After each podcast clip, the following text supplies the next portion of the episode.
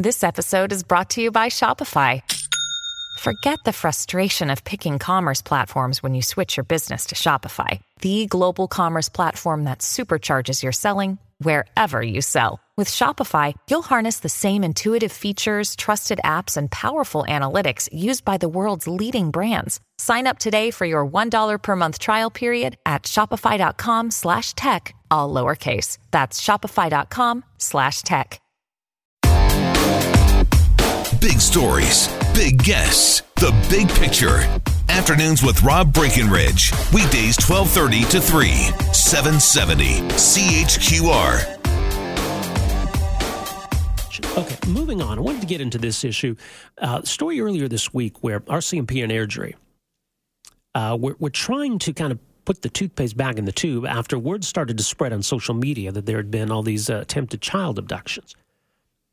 The RCMP, we're, we're trying to, to get the word out that no, there hasn't been, and, and that all of this stuff is false. But it shows the challenges of, of dealing with social media and how quickly things can spread rumors and allegations, how difficult it is for police to get a handle on things. And also raises questions, too, about how police are and how police should be making use of social media. Well, someone who's written about this, Christopher Schneider, joins us. He's a professor of sociology at Brandon University, author of Policing and Social Media Social Control in an Era of New Media. Christopher, great to have you with us here. Welcome to the show. Thank you for having me.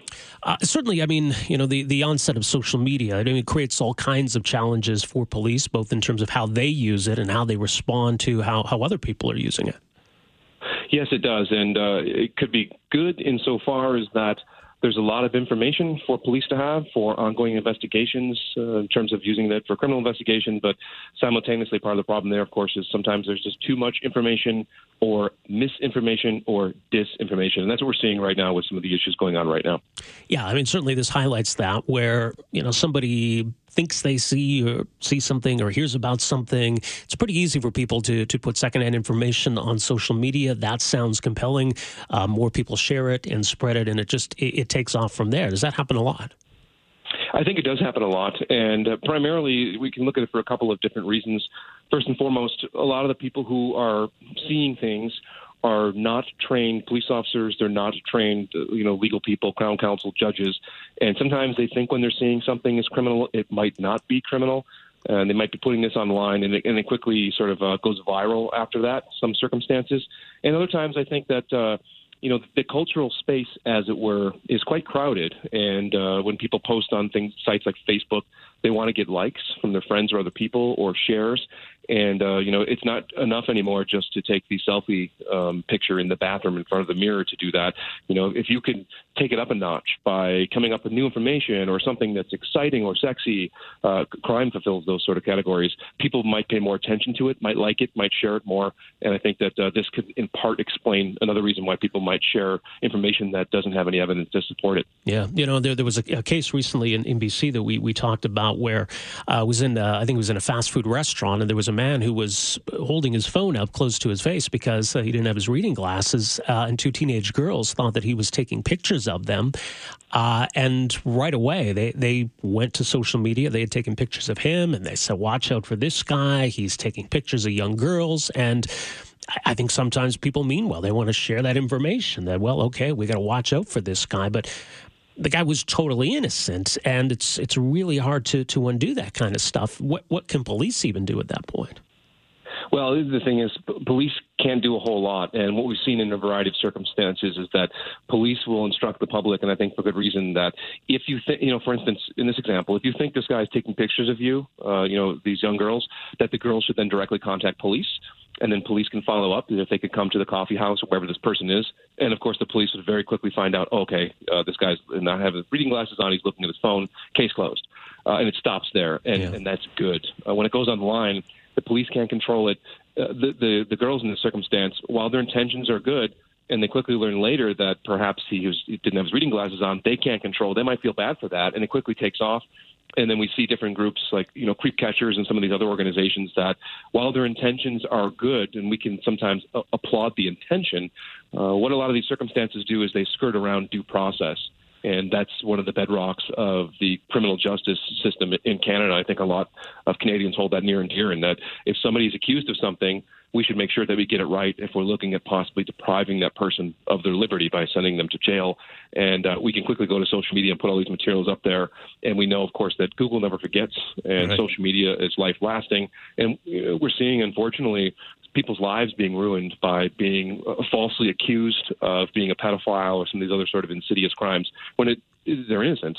Uh, and that's a problem when these individuals go and they want to get jobs or other sorts of things just because their name's associated with something like pedophilia and, it, and it's false in some of these circumstances. Right. And, and I mean, there, there is this sort of vigilante culture that exists. And I, I do wonder not only are creating additional headaches for law enforcement, but I wonder at times if we have legitimate criminals out there, if this kind of action can jeopardize prosecutions? Does does it create those kinds of problems too? I, I think it can, and, you know, and, and indeed there are legitimate uh, criminals, and it's very easy for all of us to get on board with this. Nobody wants pedophiles, and we want to eradicate pedophiles. This makes sense.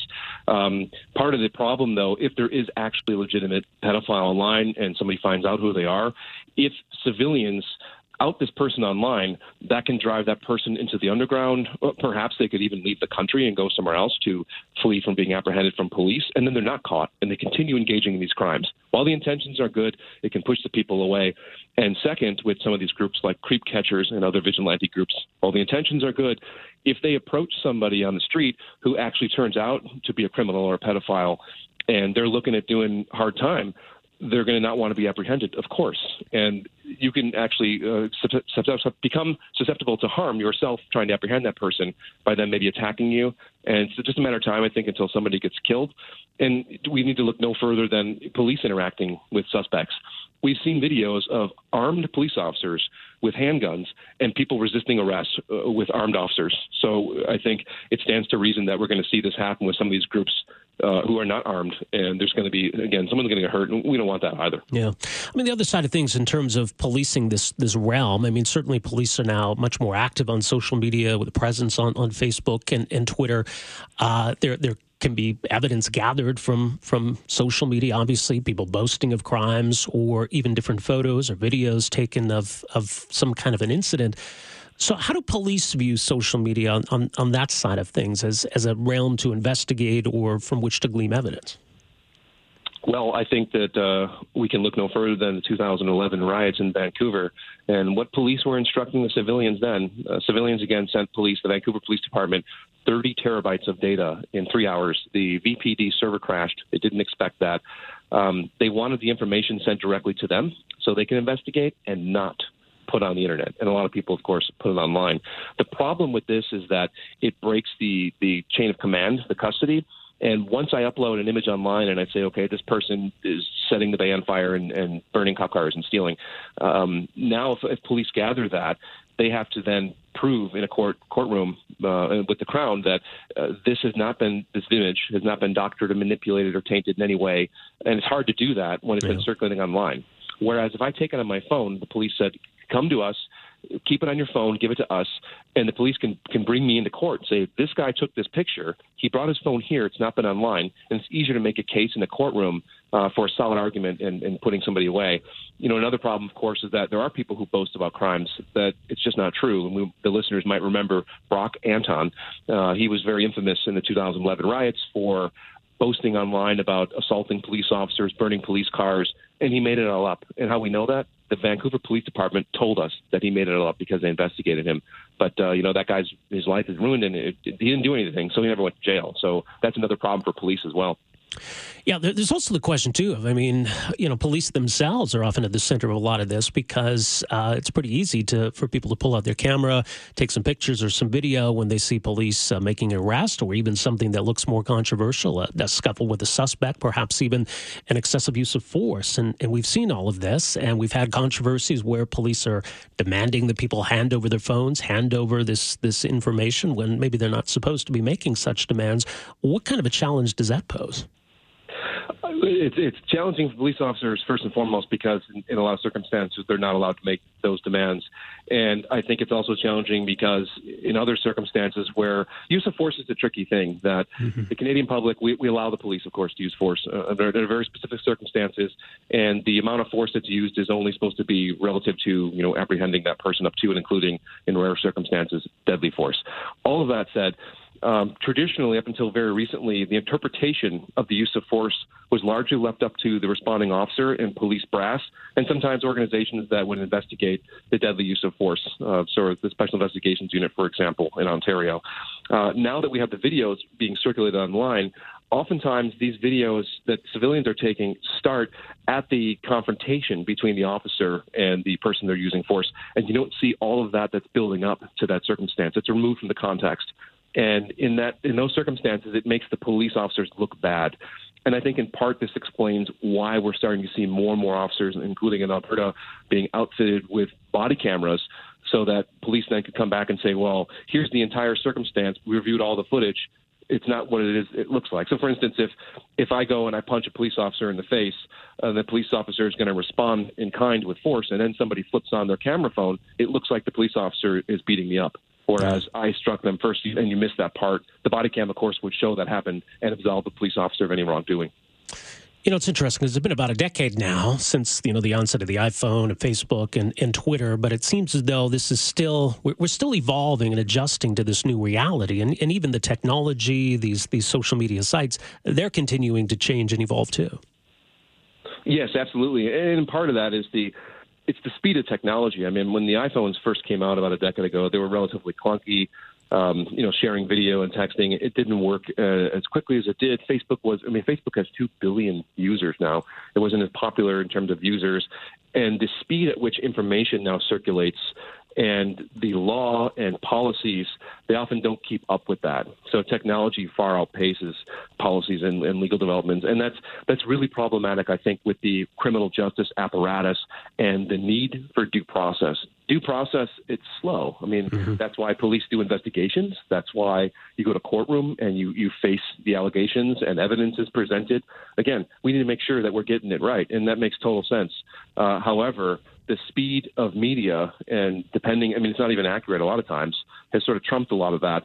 And I think the Canadian expectations of the expediency of justice don't meet the actual expediency of justice because everyone because of the sort of the media exacerbates our everyday expectations of we want everything immediately with yeah. smartphones and those sorts of things. well, these are certainly important issues. Again, the book is called Policing and Social Media, Social Control in an Era of New Media. Uh, Christopher Schneider, thanks so much for joining us here today. Really appreciate this. Hey, thank you very much for having me. I appreciate it. That's uh, Christopher Schneider. He's a professor of sociology at Brandon University.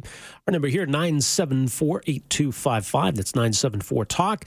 Uh, the Friday free for all comes your way after 3 o'clock. We got a few other things to get to uh, before then. We're back right after this. Afternoons with Rob Breckenridge, starting at 1230 on News Talk 770 Calgary.